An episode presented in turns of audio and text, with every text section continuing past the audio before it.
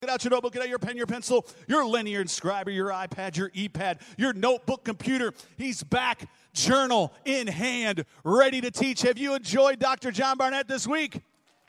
You're a blessing. Thank you, buddy.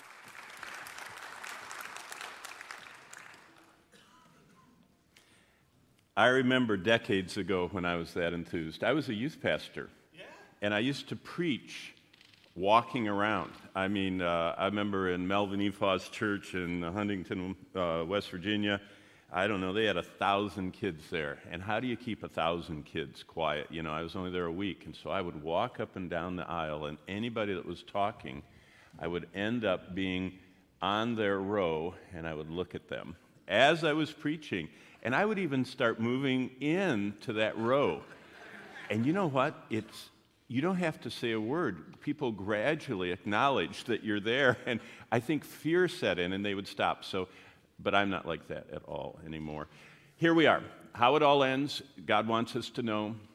He, through the ministry of Christ, told us that after this manner we're supposed to be praying. And prayer is the only thing in the spiritual world we're supposed to endlessly do all the other things, you know, you, you only eat meals at certain times, so you just can't read the Bible all the time. And, you know, and you share the gospel as the Lord opens the doors. But the one thing that is like breathing, it's kind of being on the brain telling us just to do it all the time, whether we're thinking it or not, is to pray without ceasing. And the component that's fascinating in that prayer is to constantly be asking for God's kingdom to come.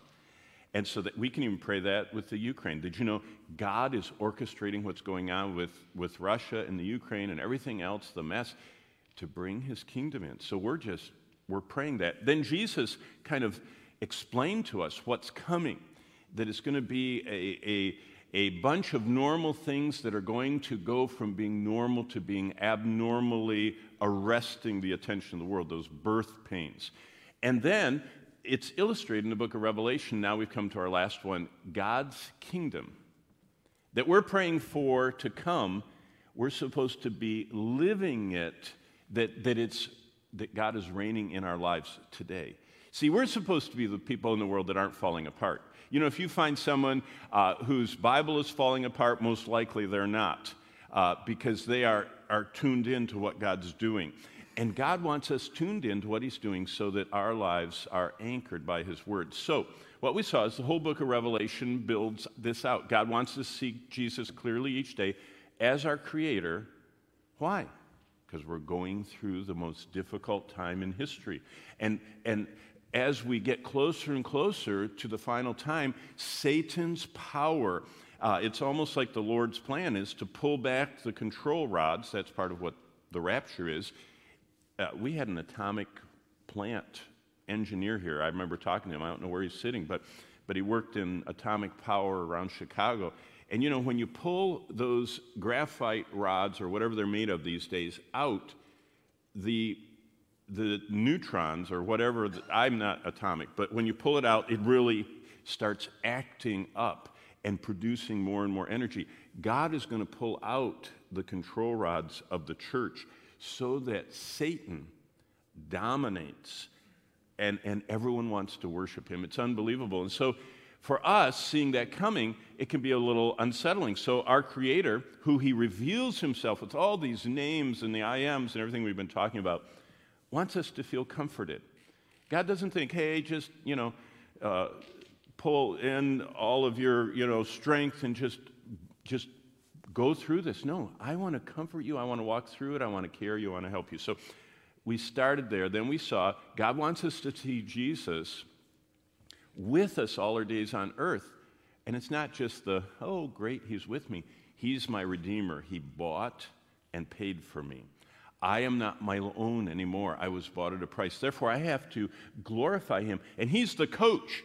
And that means he can pull me out of the game, put me in the game. He can stand up and say, Stop that, or he can whatever. You know what I mean? We have to see Jesus as a lot more actively involved in the events of our life, and especially the, the part we're going to look at today will illustrate that. But finally, Revelation, the ending of it, 4 to 22, is God wanting us to see Christ's kingdom in the context of what the impact is on us. He is our judge and He is the one that's going to reward us for how we fulfill our part on the team that He has designed us to do, that He has empowered us to do. And someday, remember, I talked about Burger King, about message one or two, about how they put the patties and they go across the flame on that little uh, conveyor belt, and at the other end, you know, they make your Whopper the way you want it. The real thing, if you ever see Burger King's flame, you know, cooking, think about your life going across there and whatever makes it through the fire, 1 Corinthians 3 13 to 15, the fire that burns away anything we did that was not done for the glory of God. Remember, Jesus already said if you blow the trumpet when you give, you've lost the reward. That one burned up. He said that, that if you uh, do it for anything other than His glory, it gets burned up. But everything we do in life, only to be seen by God and done in the power of the Holy Spirit, makes it through the fire. Now, no sin is on there. Remember, it's already gone and it's erased, and there's no record that we've sinned. That's why we're saints. But everything we do is either good for eternity or good for nothing, and it burns up. And that's what he wants us to think about, especially as we see the whole world uh, burning up. Now, where we ended last night, where we're going to begin and, and finish from this morning, God has a wonderful plan to conquer parts of this world for his glory. We, we heard about it through Rich. I mean, even a 19 year old that's going to go back into the the fray. I mean, what's really awful, I didn't know when I read that that it was a young lady. I was thinking of a young man. What the British news, you know, our American news is so sanitized, they hardly tell what's going on. But you read the London news, and it says those Russian soldiers that have been hanging around now for 12 days are getting a little antsy, and they've started going to village after village, driving their tank in and rounding up a few ladies and they're starting to do massive raping across Ukraine. And so, I mean, it's not anywhere you'd want your daughter staying behind. And so, that's even another way to think of the, the price people pay that are in this occupied country.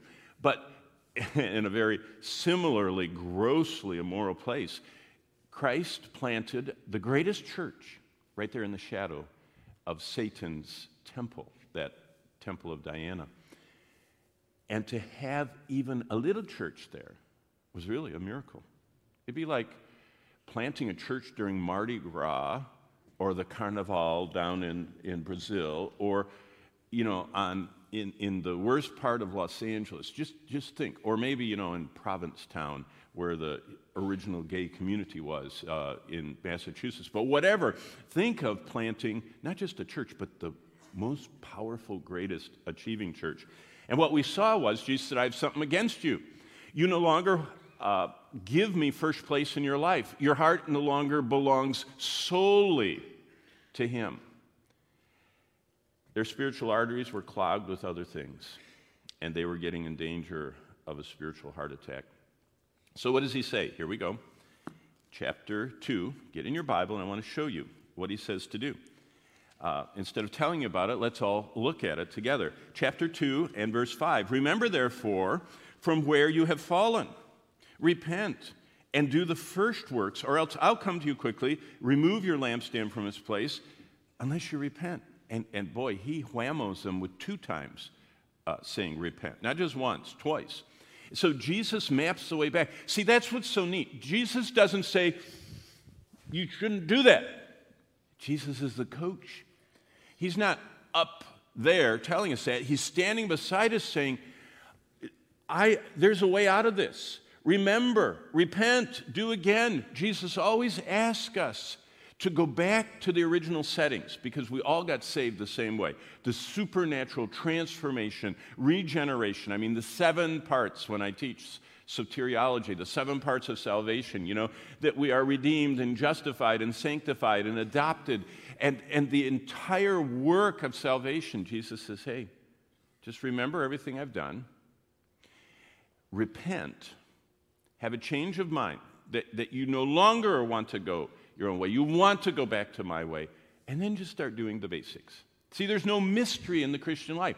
We all know all of it. All of you know all of it. All of you know more than most people in the world. You have so many resources. You've had so much freedom to listen and go to church. I mean, wow, we have so much. And to whom much is given, what? Much will be required. So what do we do? Jesus already asked all of us to seek him first. That's Matthew 6 33. Seek first his rule, his kingdom, his righteousness. And then we're supposed to, Matthew 4 4. Man shall not live by bread alone. We don't live from meal to meal. We live by every word of God. Every word of God. That's why Chris saw I brought my little notebook. I hope that, that all of you will consider beginning for the rest of your life a pursuit of getting to know personally every chapter of the Bible. There are only 1,189. You can do one every day. That means you can get done in less than four years, and you can personally have titled. You can just consider yourself, a, a you know, a Bible institute. Uh, you probably all of you that are grads have already had to do this, but you ought to then dust it off and redo it, and remind yourself of every word of God that it says in Matthew 4 4. Man should not live by bread alone, but by every word of God. That's what the Lord uses. He uses every part of the Bible in different ways. And, and when we study it, it gets put into this incredible computer He designed at the top of our bodies that He can spontaneously remind us of stuff we've previously learned. And you go, wow, I can't believe I remembered that and it's it's not that you're going to remember you know now you're going to remember every key you know every login and everything. It's a spiritual gift for spiritual truth that the lord brings at the appropriate moment so you can use it for him. And we're supposed to colossians 3 set our affections on things above. What i wrote is now jesus asks us to reset. Now how many of you have ever seen one of those cable television uh, dishes that people connect to their homes. Have you ever seen those? Dish antennas? You know what I mean. If you travel internationally, every international apartment has one of those. I mean, only they're called Skynet or whatever. But have you ever seen those, right? You know what I mean. Dish antennas. Okay, now watch. This is my dish. This is my parabolic dish. And, you know, they look for these geosynchronous uh, satellites that are at 22,000 miles out, you know, there are three big ones, or maybe they're doing Elon Musk, those uh, microsatellites that are up close. But wherever they are, they have computed in this location, that's the best place that you can get the signal. And so usually someone comes out, you know, and does all kinds of uh, calculations, and they put the post up and they crank that dish, and they, they very carefully calibrate it and get it, and they check the signal till it's the strongest and it's pointing this way. Now, watch. So I've got this is my dish antenna. So if you're driving down the road and you see a dish antenna like this pointing up toward the sky, what can you figure?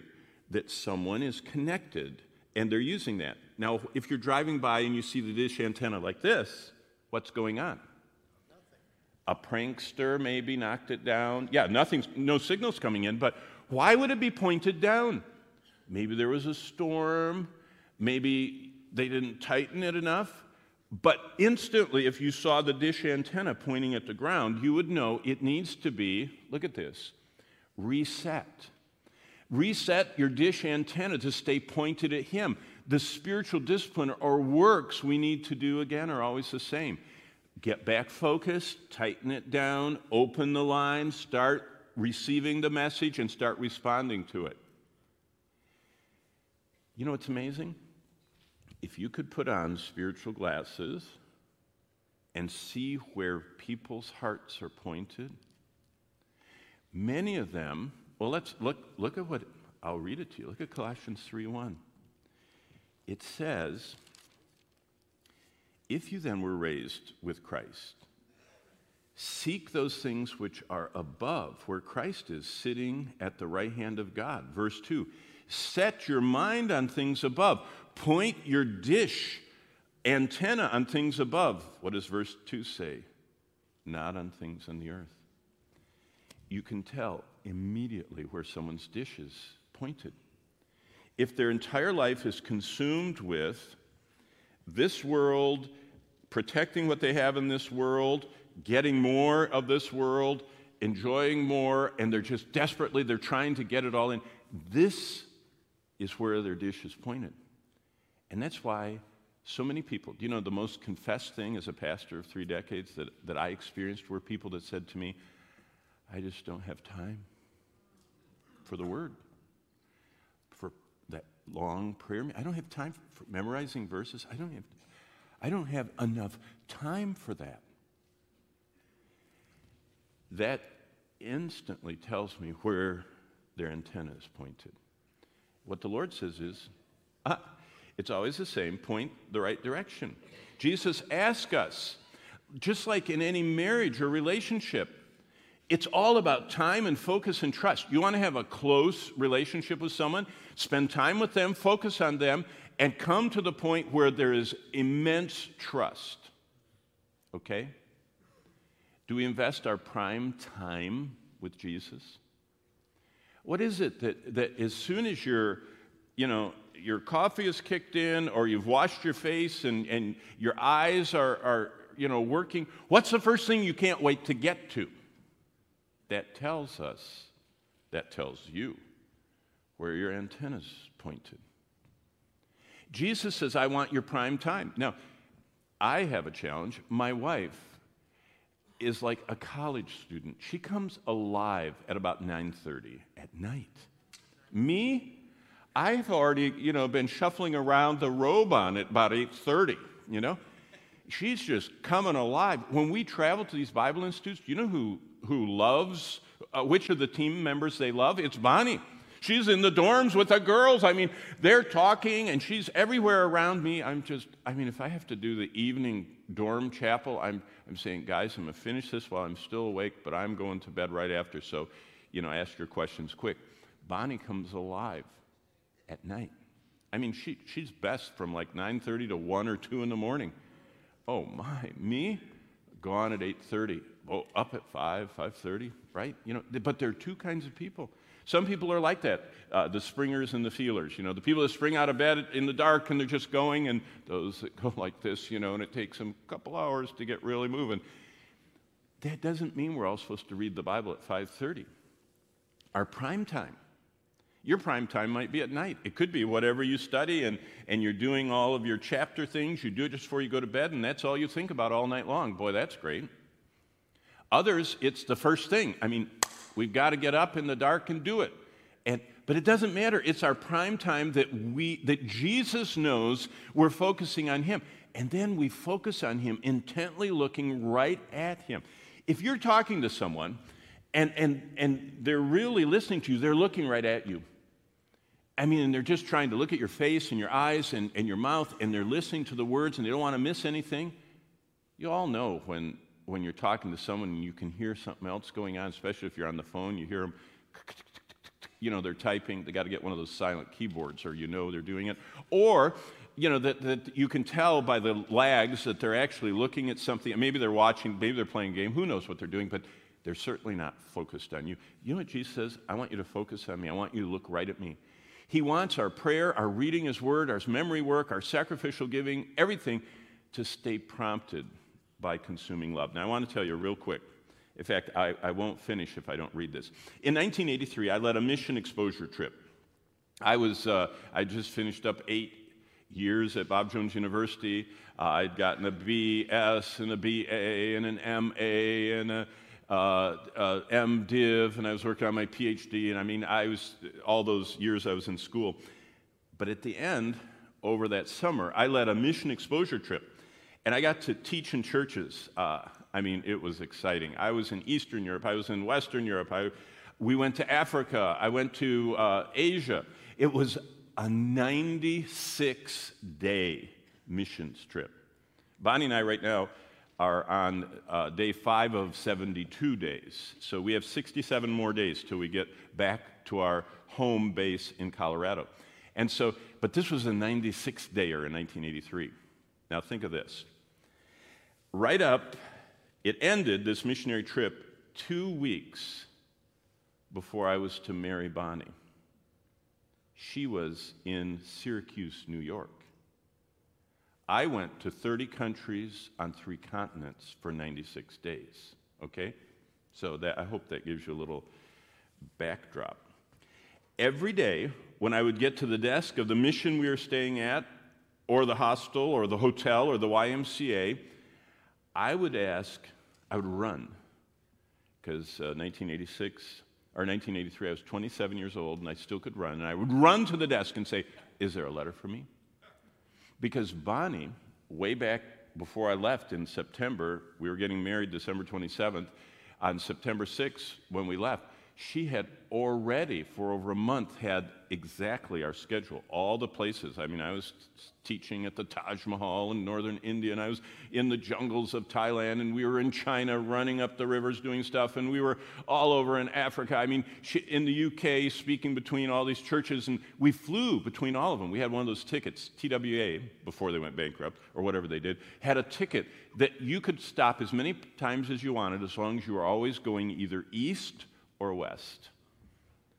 And they had a partner. So I took Air India and Transworld Airlines.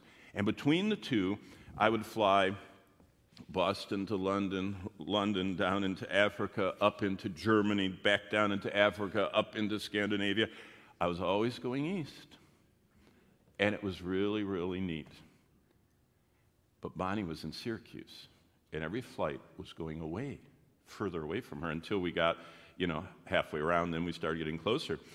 But I would say, Is there a note for me? And then I would sit down, sinking to the floor right there and then, if they had one.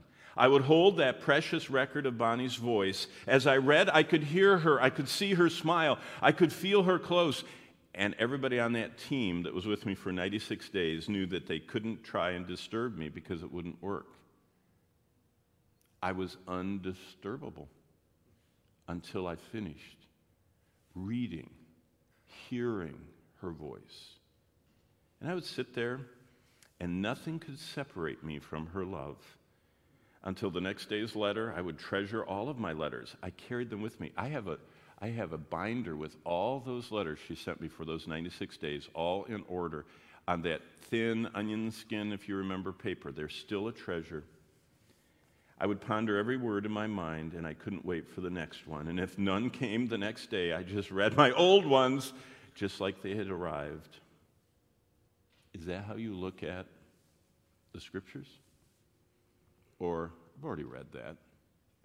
I'm going to go to the Christian bookstore and find a new book on some something new, but I've already read that. See, it's whether or not we're prompted by a consuming love it's not, I have to do this. It's not, I've got to check off the box. It's not that, that someone might ask me if I'm doing my, my quiet time. No. That's, that's not what the Lord designed. That's the mechanism that, that we in America, we're so mechanical. We want progress and we just want to check it off and have done it. We've lost that consuming love that prompts it. You know what it says in John 14, 21? He that has my commandments and keeps them, he it is that loves me, and he that loves me will be loved of my Father. And I will love him, Jesus said, and we will manifest ourselves to him. When I think of how my wife to be had a letter for me at every one of those 30 countries, some of them were even communist countries that we ministered in, mainland China, I mean, all over Asia. And I don't know how. She calculated at the post office and found out that it takes 76 days for a letter to get from here to here. And she just was a continuous letter writing, uh, you know, envelope licking, uh, stamp putting, label making communicator with me. And it gave me the most beautiful picture of how, for the rest of my life, I should look on God's Word. That's what the Lord was asking. And if you belong to Jesus, then He wants us to know that everything we do, everything we think, everything we say, that means the way we approach His Word, the, the reason that we study His Word, is either pleasing to Him or not. Doesn't that make life simple? Whether, therefore, you eat, it either pleases me or not. Or drink, it either pleases me or not. Or whatever you do, either pleases me or not. Did you know that's, that's why the early church had it so simple? They didn't complicate life. They, there were not rivalries. I mean, well, yeah, there were. I'm of Paul, I'm of Apollos, I'm of Cephas. But they didn't have these rivaling voices. They were, they were originating from their time in the Word where Jesus said, I, I want you to be a well done, good and faithful servant. I want you to please me. And they caught it. And they did it. And they were prompted by love. So this morning, where you're going after this either pleases the Lord or not. Now, if there's someone you want to impress, if you're if if you love them, if you want to get close to them, you don't intentionally do things that displease them because that repels them. And so, see, that's why Jesus compared our marriage to our relationship to Him. And He said, Husbands, well, that's why I've performed 300 wedding ceremonies, and I love wedding ceremonies. I always like to get them up in front and I say, Welcome to the second greatest day in this couple's life. That gets the whole group whispering, Is this a remarriage? What? Second greatest day? I go, and the first and greatest day was the day they came to know Jesus Christ. Then I answer it. I share their testimonies, and I look at the guy who's scared and, you know, usually a little clammy and, you know, hyperventilating, and I say, this young man has agreed to take on the role of portraying Jesus Christ for the rest of his life. His wife has taken on the role of reflecting the adoration and admiration of a church to their Savior, Jesus Christ. And so this woman is agreeing to become this man's very best friend in the whole world, closer to him than to her mother, her sisters, or her future children, and all of her other buddies in life. He is going to be her very best friend. Isn't that what the church is supposed to be? Yet I remember the first time I taught that from the book of Titus, because that's actually a verse in the Bible. It says that women are to be the uh, philandros is the Greek word. Phil means phileo, that's the love of friendship. Andros is the word for husband. They're supposed to be husband friends. By the way, that's the very first command of a Titus 2 woman to become, that, that's, uh, there are two groups, and the older women are supposed to already be that. The younger women, their very first command of the list that Paul gave them is to be husband friends. Your husband is to become the closest friend you have on earth. I remember teaching that. A group of people at Calvary Bible Church went to the elders and said, if he harps on that anymore, we're not coming.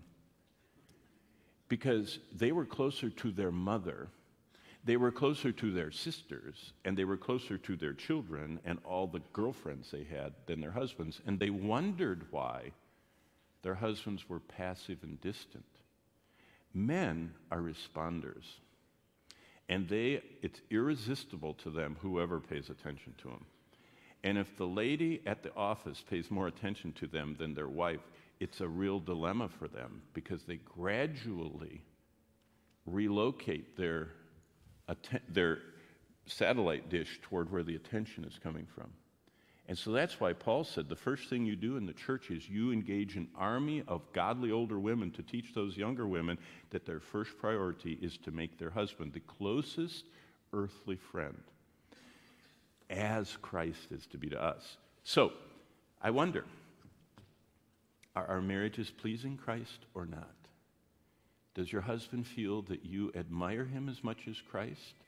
It's a real motivator to men. It scares them to death when they're finally allowed to play their role. Most of them don't. Uh, Jesus knows our loves and hates. Look at Revelation 2 6. Look at this. Have you ever thought about that? What Jesus actually knows about our lives? Revelation chapter 2, verse 6. He says, This I have for you. You hate the deeds of the Nicolaitans. I hate it too. Have you ever thought Jesus knows what we love, what we hate, and whether we hate the same thing he hates? Do you know what Jesus hates? Do you hate what Jesus hates? See, that's part of this whole close relationship. For Bonnie, I became a lifelong student of her. I had this, this notebook, and from our very first date on May 1st, 1983, we started I met her on May 1st, 1983. We were engaged on July 4th, 1983. Then I left on that incredible 96 day trip and we were married on December 27th. I had a short time to find everything out I could about her. And I wrote down if she said, I like butter pecan, boy, that went in the book. If she says, you know, I like fried whatever, I, that went in the book. And she said, I've always wanted to. If I heard her say in conversation to anybody else, I've always wanted to, I was eavesdropping. it was a, wow, that was an exciting insight into her life. That's what our Bible study's like. And if we find out Jesus hates something, we hate it. Now look at verse 7. Remember, we're at the coffee shop and we're studying this out loud and we're applying it. And what we're doing is, he who has an ear, let him hear what the Spirit says to the churches. To him who overcomes, I will give to eat from the tree of life, which is in the midst of the paradise of God. And by the way, that ending is on all seven of these letters. And this ending is about who's really saved. The evidence of salvation is right there in verse 7 He who has an ear. What did Jesus say when he was walking around the Temple Mount, the, the colonnade of Solomon, when he gave the Good Shepherd, John chapter 10 message? Do you remember what he said? My sheep hear my voice. So, what John is capturing in this letter from Jesus is that true believers hear the voice of Christ. Uh, let's turn there. I know you all know that. But look at John chapter 10. It's, it's phenomenal to think how simple salvation is. It gets so confusing nowadays. People argue about who's saved, who's not saved, how did they get saved, did they pray the right prayer, did they do it the right way, you know, what happened? Look what Jesus, how simply he said it. Verse 26 of chapter 10 of John. But you don't believe because you are not my sheep. Everything was simple with Jesus. You either were or weren't. We, we have this huge middle ground where we're not sure about anything. Jesus was quite confident, quite bold, and in him, with his word, we can also be very bold and very confident of what he says. But it takes a lot of work to, to get down to what he says because we have to work through all this stuff that we're not sure. You know, a lot of people aren't sure if Ben Franklin said it or God said it. You know what I mean? Because, you know, they don't have enough time. You know, remember, uh, what is it? Cleanliness is next to godliness. All these things that people in the world think that, that are quotations from the Bible. Jesus said, You're not one of my sheep. Who are your sheep? Verse 27 of chapter 10 of John. My sheep are the ones that hear my voice. They're the ones I know. What did Jesus say? And this is life eternal, that they may know thee, the only true God, even Jesus Christ, whom you've sent. Salvation is knowing a person, it's not praying a prayer, it's not going forward. I know people who've gone forward a thousand times and prayed more than that. And, and if you talk to them, you say, uh huh, and how are you say, well, like someone, I just shared the gospel with, because we're always supposed to be doing that with someone. And they said, oh, I did that. I said, you did that. I said, great. What did God do? Did God give you a new heart, a new spirit? Did God take away your stony heart out of you? Did He put a soft heart in? Does God cause you to keep His word? I just quoted for you Ezekiel 36, 26, and 27, which is the new covenant, which is the new birth, which is what is salvation. See, truly born again people respond to Christ when they hear his voice. That's why he's walking around to see whether or not we're, we're turning on the recording. See, when you open the Bible, it's not to have to do something, it's to hear him speak, hear him. His sheep hear his voice. It's not just they hear it at salvation, they hear it every day. It's the greatest reminder of who we are and who we belong to and why we're here because we hear him when we read his word.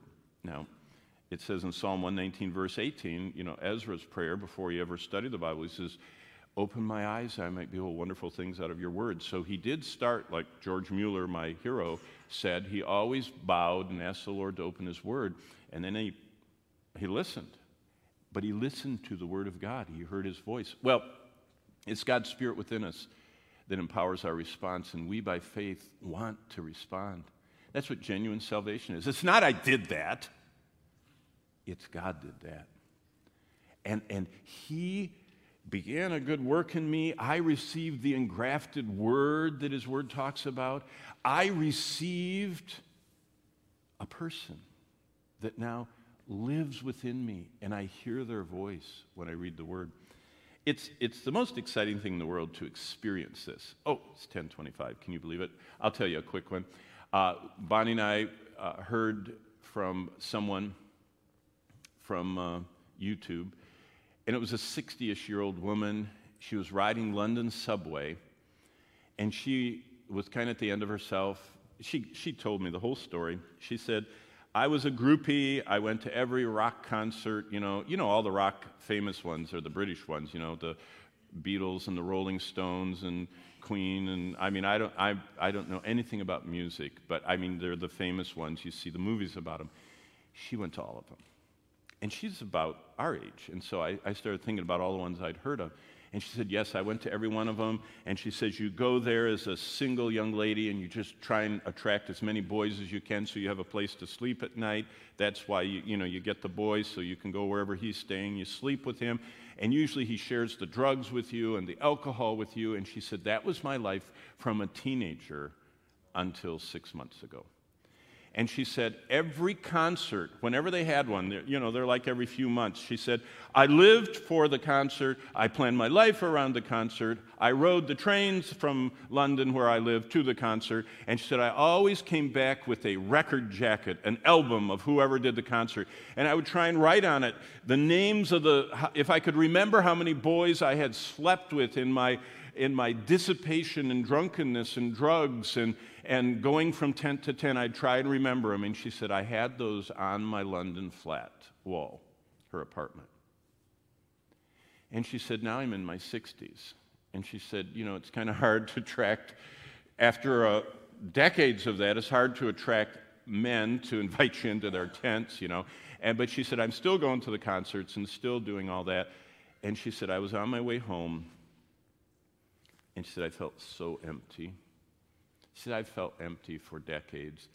So she said, I was thinking life was empty and worthless. And she said, I sat with my phone on the subway and I typed into Google video on hope.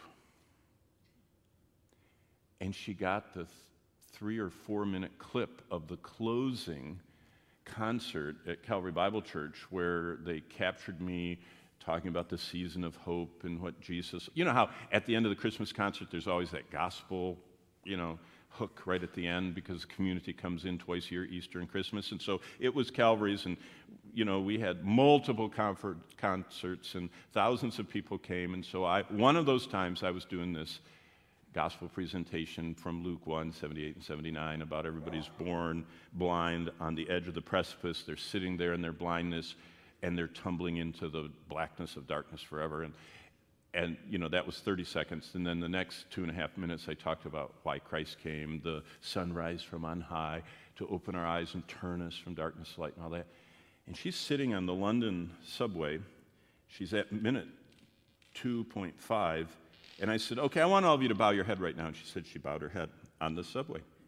You know that's how people are. They really get into their games and their movies. They're just doing whatever it says. So she bowed her head and I says, right now, I says, Jesus is within an arm's length of every one of you. If you would like him, reach out toward him right now. And, and, and she was bowed her head, but she was looking at the video, and I was going like this. So she said on the subway, she went, and then I said, you know, you just ask him, you know, I just did the gospel that you all do. That's great course, I didn't know about this. I was at the concert, and it was a couple years before she saw that. She wrote me a note and said this. She said, Six months ago, I was sitting on the London tube watching you. And she said, You said bow your head, I bowed my head. You said reach out, I reached out. You said cry out, I cried out. She says, Guess what? She said, I just came from the, the bin. That's what they call dumpsters, the bin you know, B I N. She said, I just came from the bin my last trip. She says, I have taken down every one of those albums. She said, they are disgusting to me. They are reminders of all my rebellion against God, and, the, and, and my body is a, you know, his temple. And she says, I threw them all away. She says, My whole life has changed. She says, I, I, still have the same job. She said, I still have the same apartment. She said, I still have the same body that is less and less desirable to the men at those concerts. But she says, for the last six months, she says, my life has utterly changed. She said, I find myself, all I want to do when I get home from work is read God's word. She says, I've sought out a Christian assembly and I'm a part of it. But she says, the more I thought about it, she said, it all started sitting on the subway with my eyes closed reaching out to God. Do you know what? My sheep hear my voice, and I know them, and they follow me. You know what the acid proof, the acid test of salvation is? Whether or not you heard his voice and you're following him today. See, when someone says, I did that, and yet there's, there is no, no evidence that they are today hearing his voice and following him, there's cause for concern, okay? Because 2 Corinthians 13 5 says, Examine yourself whether you're in the faith. For how do you know? Except you yourself are a castaway. Only you know if you've heard his voice. By that, I don't mean, ooh, you know, this sound out here somewhere. I mean, when the Word of God speaks, you are receiving. Your antenna picks up the signal, and you say, I want to respond to you. That's what God is doing. That's genuine salvation. He speaks to all believers through all the ages. And he, I like this, verse 7. Verse 7. And all of them say the same thing, the ending of all these letters. Verse 7. He that has an ear, let him hear what the Spirit says to the churches. To him who overcomes. Revelation 2 7 C. We are overcomers. The people with ears, the people that respond to Christ, the people that follow him, the people that he has saved, that have been converted, that have been born again. You understand what I mean? All those terms we use are overcomers. That's what 1 John says. And Paul put it this way He that began a good work in us, that lady, I always see her reaching out on the subway. He that began that good work doesn't leave us He's going to finish it.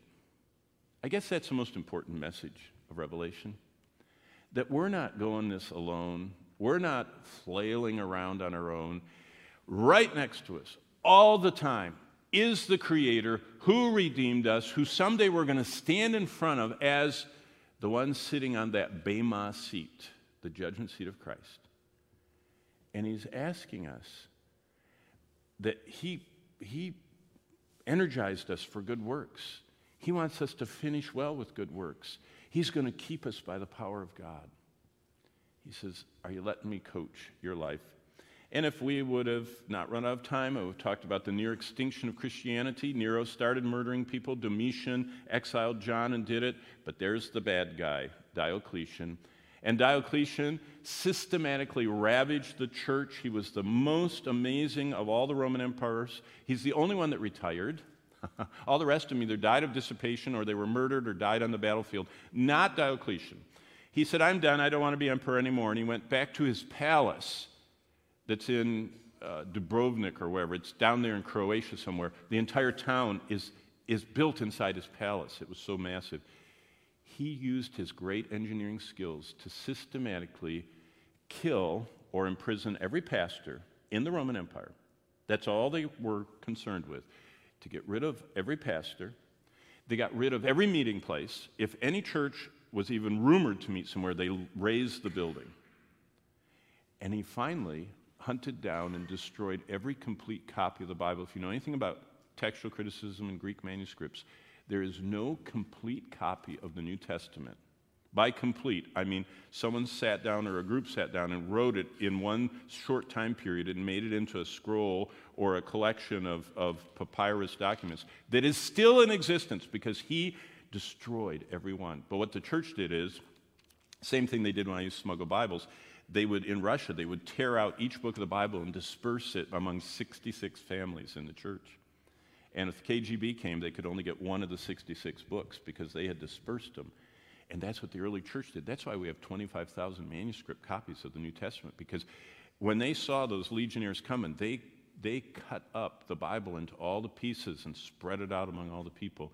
And after Diocletian got done, they started gathering them back. And we have a whole Bible, Old and New Testament, but we have no single manuscript copy from before his time. He almost did it. That was the closest Christianity got to extinction. But God said, No. I'm going to coach them through even this. And He did. Well, only Jesus can identify with our struggles. He's our greatest sympathizer. And He told those who were facing fatal persecutions, I know what you're going through, and I'm going to go through it with you. That's the message of the book of Revelation. It's not about identifying whether Putin might be one of the whatevers. It really doesn't matter. That's God's department. My department is I'm supposed to be here worshiping my Creator, knowing He redeemed me, doing what He left me to do, and not able to, to contain my excitement to someday stand in front of Him when He says, This is the summary of everything you lived for me, and I'm going to give it back to you a little crown. And you can, can show your adoration for me by casting it before me. And I can't wait to give you your new name on that little invitation to heaven, that stone that's a little bit later in chapter 2. And I'm going to welcome you to a banquet, and I'm going to take you in front of my Father in heaven, and I'm going to confess the name that nobody else knows but you, and I'm going to introduce you to your Father and my Father, and you are going to spend forever with me in my house. Amen. That's what the early church lived for. Let's bow. Father, I pray that's what we would live for. I pray that we would look on our Bible study completely differently. It's really a, a, love letter from you as we're on this extended trip, and we can't wait to get to the wedding, and we can't wait to marry you. And you have sprinkled all along the way these love letters in your book, and we, we can't be distracted. It's not people can distract us, they can't because we're consumed by love for you. I pray that you would stir our hearts to that end. In the name of Jesus, we pray. And all God's people said, Amen. amen and amen. Would you help me show our appreciation to Dr. Barnett and Bonnie? Thank you guys so much for being here this week and uh, they are they are hopping a plane tomorrow, headed to Honduras for uh, another for a week, right? And then back here for uh, the board of directors. John and Bonnie are part of the board of directors of Word of Life. We're so grateful for their friendship. Hey, Ron.